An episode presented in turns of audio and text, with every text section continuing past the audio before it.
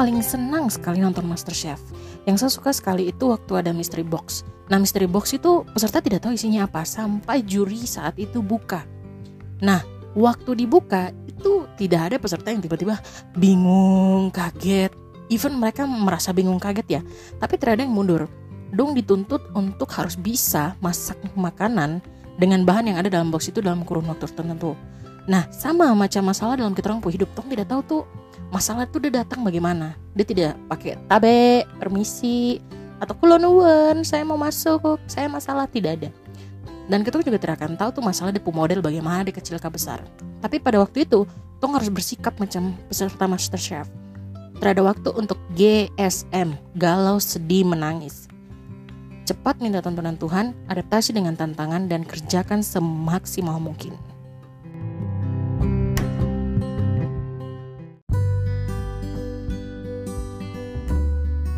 Halo teman-teman para pendengar setia podcast, kita bersama cerita seru Jeni Karay. Jeni Karay mau ngucapin pertama-tama selamat tahun baru 2020. Yeay! Buat teman-teman para pendengar setia podcast ini, dimanapun kalian berada, di dalam, di luar, mama kota, provinsi, kabupaten, kampung, distrik, apapun itu. Harapan Jeni Karay adalah semoga tahun 2020 ini ketong semakin punya keceriaan, bahagia, bercahaya, berprestasi, cerdas. Dan ketong selalu sayang orang-orang terkasih di sekelilingnya ketong.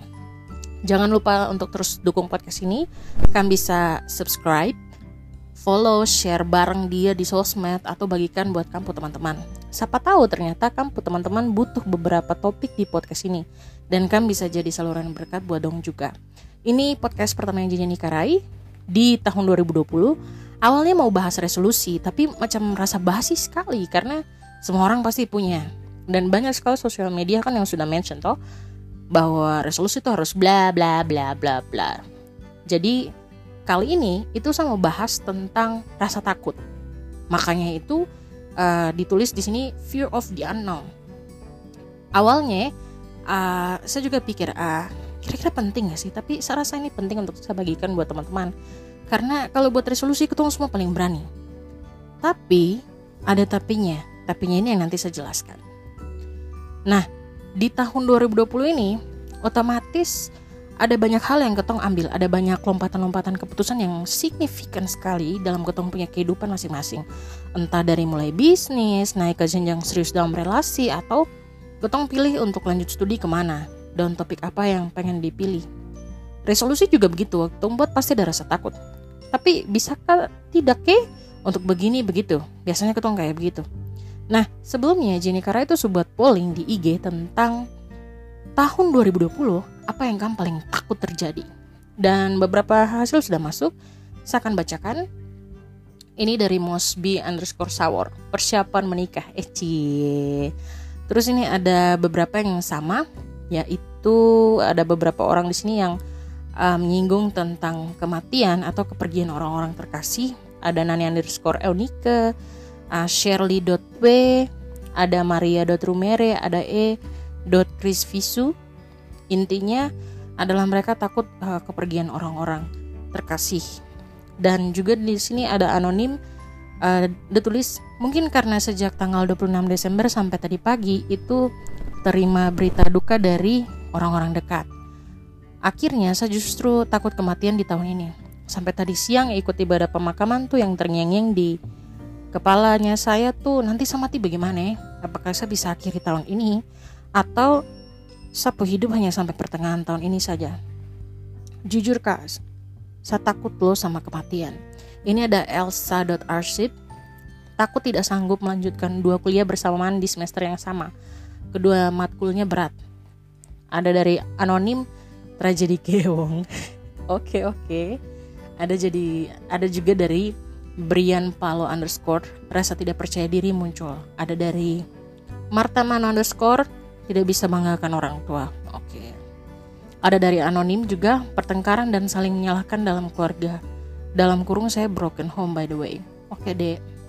Ada dari Novandrop, tanggung jawab sebagai mahasiswa belum selesai. Ini ada dari anonim juga, takut tidak diwisuda tahun ini. Oh, ini tentang studi juga ya. Ada juga dari anonim, pisah dan ditinggal nikah. Oh, saya sudah dari 2018, tapi untungnya udah lewat. Iya, kok harus semangat. Terus ada dari Anissa Olive, dapat kasih jodoh karena disuruh nikah dari tahun ke tahun. Oke. Ada dari anak Danau, tidak mau beradaptasi dengan ritme kerja di bidang baru, ditambah target langsung dari Pak Presiden ke unit kerja. Tuhan Yesus baik. Ada dari Estes in DM, no fear in Jesus, who you? Ada juga dari Friska Aritonang, nothing. Ada dari If_Fonte, tugas akhir ditunda lagi kak. Ada dari Vebspiration, merantau lagi dan jauh dari Papua, Jayapura sih. Ada dari Cimbe Indah, atasan saya lupa janjinya. Jangan lupa ingatin kalau gitu. Ada dari Cynthia Marta, dia balik lagi.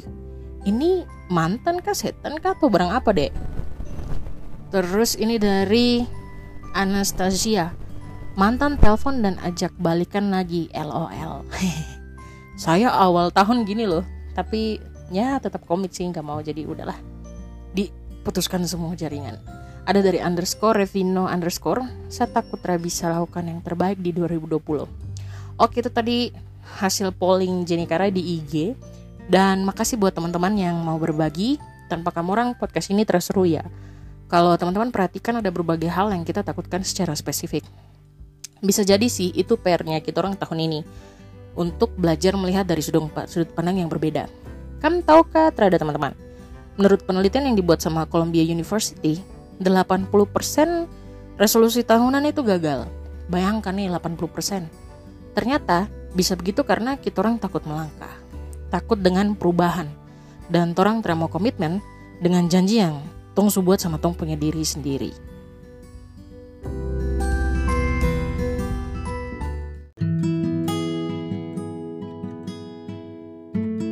Ada beberapa hal yang saya berikan poin di sini untuk tong sama-sama sadari tentang berbagai ketakutan yang ketong rasa. Dengan adanya perubahan itu pasti ada yang berubah. Ketong harus ingat itu. Pasti ada yang berbeda. Tidak mungkin toh kok punya nilai tinggi tapi kok mau cuman belajar 2 jam per hari. Itu tuh pasti selalu ada yang berbeda. Karena kok ingin perubahan, dan perubahan pasti menuntut sesuatu effort untuk itu bisa berubah. The unknown is uncontrollable. Jadi kok tidak bisa kontrol apa yang kok tidak tahu. Dan we don't like things we can control. Itu kebanyakan natur human. Bukan kebanyakan, tapi semua manusia kayak begitu. Pokoknya kalau barang yang ketong tidak bisa kontrol tuh ada, sudah ketong pasti tersuka dia. Dan kenapa sih banyak orang tidak mau berubah? Pertama, bisa karena takut menghadapi sesuatu yang tidak bisa diprediksi ke depannya. Sama toh kayak macam, kok mau jadian sama orang tapi kok pikir, besok sakit deh, aduh nanti ke depannya ketong bagaimana? Ini ketong visi itu bagaimana nih? Pokoknya pikir banyak-banyak. Kedua, akan kehilangan orang-orang. Ketiga, perubahan itu akan membutuhkan lebih banyak usaha dari apa yang biasa kau lakukan. Jadi kalau macam kau biasa lebih suka kerja 70%, kalau kau mau berubah harus sampai 100%. Dan itu berarti out of your comfort zone lagi gitu. Keempat, masa lalu masih menghantui. Beberapa orang terlalu nyaman dengan kenangan karena merasa masa lalu itu lebih indah daripada masa depan. Padahal belum tentu. Dan yang kelima, takut kehilangan kontrol, kembali lagi. We don't like things we can control sometimes. And change is uncomfortable memang. But it should be if you want something bigger than yesterday. Kalau kamu selesai jadi pelajar terus kamu pengen jadi leader atau kamu pengen jadi CEO, otomatis effort yang kamu keluarkan itu lebih banyak. Itulah kenapa perubahan itu penting. Berikutnya, kita orang potak nih memang lebih suka berpikir secara negatif daripada positif. Makanya banyak sekali motivator yang kasih materi bagaimana berpikiran positif. Karena berpikiran positif, honestly, itu jauh lebih susah daripada berpikir negatif. Saya kasih contoh yang banyak yang saya temui di Papua. Banyak yang nyaman di dalam abuse relationship. Dong tahan sekali alami kekerasan dalam hubungan. Karena punya pasangan yang suka mabuk, temperamental, pakai obat. Sudah papukul, dapat seret, dapat maki, tapi toleransi dengan rasa sakit.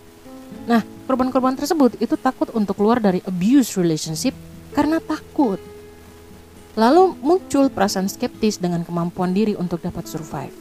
Nah, di saat inilah orang-orang tersebut harus menurunkan ego untuk berani minta pertolongan.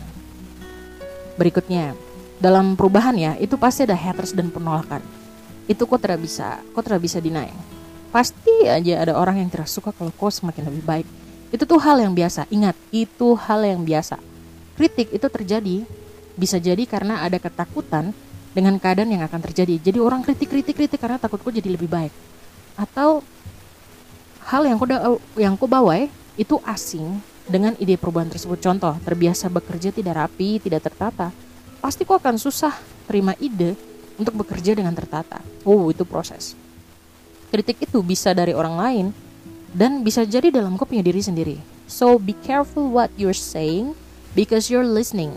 You can't control what people say about you, but you can control how you respond to what people say about you. So, harus ingat. Berikut, fokus dengan apa yang ketong lagi sekarang kerjakan. Studi, pekerjaan, pelayanan, pernikahan. Berikan yang terbaik pada bidang-bidang itu, dan Tuhan juga akan tuntun kau begitu. Berikan yang terbaik kepada Tuhan, termasuk dengan tunduk dengan apa yang Tuhan mau dalam kau punya hidup. Karena saya percaya masing-masing orang itu pasti ada tuntunan secara khusus bahwa Tuhan tuh mau dia seperti apa. Berikutnya, saat tong ambil keputusan untuk melakukan yang terbaik di segala aspek kehidupan, itu selalu ada tantangan. Saya kasih contoh, waktu kau mau mulai hidup sehat, tantangan terbesarnya itu kau malas. Terus waktu kau sudah olahraga, kau otot sakit. Pernah olahraga kaget gini tiba-tiba otot terputar. Waduh, mamma mia. Itu antara trauma atau lanjut itu proses. Kadang juga ketong tuh dicemooh dengan teman-teman atau keluarga sendiri. Kamu percaya kah tidak? Tapi saya juga rasakan. Orang-orang tuh mulai ragukan ketong punya kemampuan untuk berubah. Keputusannya, ketong tuh mau lanjut apa tidak. Yang kedua, untuk perbaiki nilai diri itu pasti tantangan terbesarnya adalah kok malas. Aduh, usah trauma ini. Tapi ya harus mau gak mau ya belajar lebih keras lagi daripada sebelumnya untuk bisa perbaiki kau punya nilai yang jelek. Nah, berikutnya adalah waktu tong banyak tantangan. Banyak sekali dari kita orang berpikir kalau jangan-jangan ketong salah ambil keputusan. Nah, kalau kau sudah mulai pikir begini, ingat, justru dengan banyaknya tantangan kau semakin dekat dengan apa yang kau inginkan. Nah, itu pasang di pikiran, jangan sampai hilang. Dan kita orang tidak mau komitmen dengan janji yang kita orang buat untuk diri sendiri. So ingat, kalau banyak tantangan bukan berarti kau tidak berjodoh atau apa, atau kau kurang pintar kah, atau kau kurang apa. Ya karena ya makin dekat dengan hal yang kau inginkan ya makin banyak tantangan. Itu kan salah satu cara kehidupan semesta menguji kau. Nah, gimana sih cara kita orang ngerespon rasa takut ini? Yang pertama, I know it feels like really holy banget sih kajian, tapi ini penting dan ini sangat penting. Jangan lupa berdoa. Ingat, waktu kita banyak masalah, atau mau bagaimana, justru itu tuh momen terbaik untuk berdoa.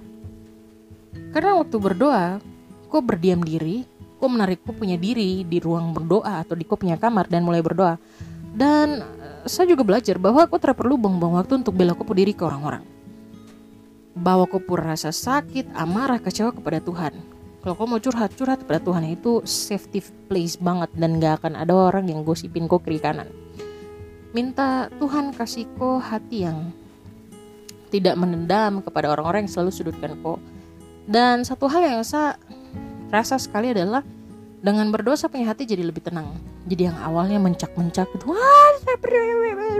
pokoknya sudah ribut ala perempuan Papua sudah tahu-tahu nada tinggi, itu tuh langsung jadi tenang. Karena apa? Dengan berdoa itu tuh bisa lihat, ketong punya fokus lebih jelas. Dan berdoa juga akan menghalau gangguan-gangguan yang ada dalam tong punya pikiran, karena tong lebih tenang. Kedua, change the strategy, not change the vision. Saya ulangi, change the strategy, not change the vision. Failed plan isn't failed vision. Ketong ini cuma butuh rubah strategi, bukan ketong punya visi. Minta pertolongan teman yang punya kemampuan di atas kita orang untuk bantu. Saya kasih contoh. 8 tambah 1, 9. 4 tambah 5, 9. 2 tambah 7, 9. Nah, dari penjumlahan di atas, saya tuh bisa lihat bahwa dia hasil akhir itu tetap 9. Walau dia punya cara beda-beda. 8 tambah 1, 4 tambah 5, 2 tambah 7. Tapi tetap fokus terhadap tujuan. Kalau temukan jalan buntu, kau cari strategi baru, bukan langsung tiba-tiba kau rubah semuanya. Yang ketiga, ingat kebaikan Tuhan. Ingat kasihnya. Wow. Ingat kembali semua penyertaan Tuhan di masa lalu. Kalau 2019 kau bisa lalui, 2020 juga. Kalau Tuhan bisa sertai kau di masa lalu, Tuhan akan sertai kau punya masa depan. Jangan khawatir kawan, ingat terus. God is good all the time, God is good.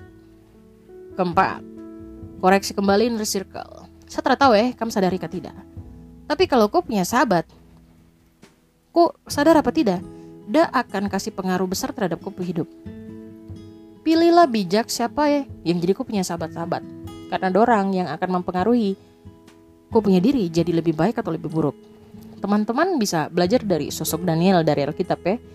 Dia punya teman-teman mau diajak berdoa, puasa, cari jalan keluar sama-sama. Makanya Daniel jadi sosok yang seperti itu. Ku bayangkan tidak kalau Daniel tuh dapet teman-teman semua bagus di kiri kanan. Pasti Daniel ikut kayak begitu. Jadi setelah dengar podcast ini, saya sarankan sekali teman-teman mulai berdoa. Minta, Tuhan tolong kirimkan orang-orang yang bisa dukung saya di tahun ini. Tuhan punya kuasa kok untuk pilihkan teman buat kau. Tapi ingat, semua pilihan itu ada di kau punya tangan. Kau mau kah tidak, kau ambil kah tidak, itu kau punya urusan. Dan untuk menutup podcast ini, saya berikan perumpamaan buat teman-teman. Saya paling senang sekali nonton Masterchef. Dan saya paling suka tuh kalau ada mystery box. Dan terada satupun orang yang tahu tuh mystery box itu dalam apa. Sampai nanti waktu juri buka baru semuanya lihat, oh ternyata dia punya isi ini. Nah, itu tuh pasti ada rasa kaget, bingung. Tapi kau lihat tidak ada yang tiba-tiba saya nggak bisa, saya undur. Nggak ada, tapi semuanya tetap maju. Nah, sama macam masalah dalam kita orang punya hidup. Terada tuh masalah yang pakai tabe, permisi, kula nuwun. Saya masalah sama masuk dalam kau hidup tidak ada. Kita orang terakan seperti itu. Terada yang tahu masalah itu udah pemodel bagaimana, kecil kah besar, dia tuh jangka panjang ke jangka pendek. Terada yang tahu. Tapi pada waktu itu terjadi tong harus bersikap sama macam peserta Masterchef. Terada dong diam saja merana dong GSM. Kalau saya kasih singkatan tuh GSM, galau, sedih, menangis. Biar kamu cepat ingat toh. Jangan galau, sedih, menangis terus-menerus. Tapi cepat minta tuntunan Tuhan. Seperti tadi saya kasih saran toh, doa, adaptasi dengan tantangan, lihat saya mungkin ada salah di mana-mana, saya perbaiki dan kerjakan itu semaksimal mungkin. So, jangan lupa tadi apa yang tong harus perhatikan dan bagaimana untuk meresponnya. Jangan takut. 2020 nih, kau maju saja. Kau hidup sampai detik ini masih ada. Itu karena Tuhan berdaulat dalam segala hal yang terjadi dalam kau hidup ini. So, sampai di sini podcast cerita seru bareng Jeni Karay. Kalau teman-teman punya masukan atau testimoni dari setelah mendengar podcast ini, silakan DM saya di Instagram @jenikaray. Saya sangat senang bisa mendengarnya langsung dari teman-teman. Have a great day, teman-teman. Dadah!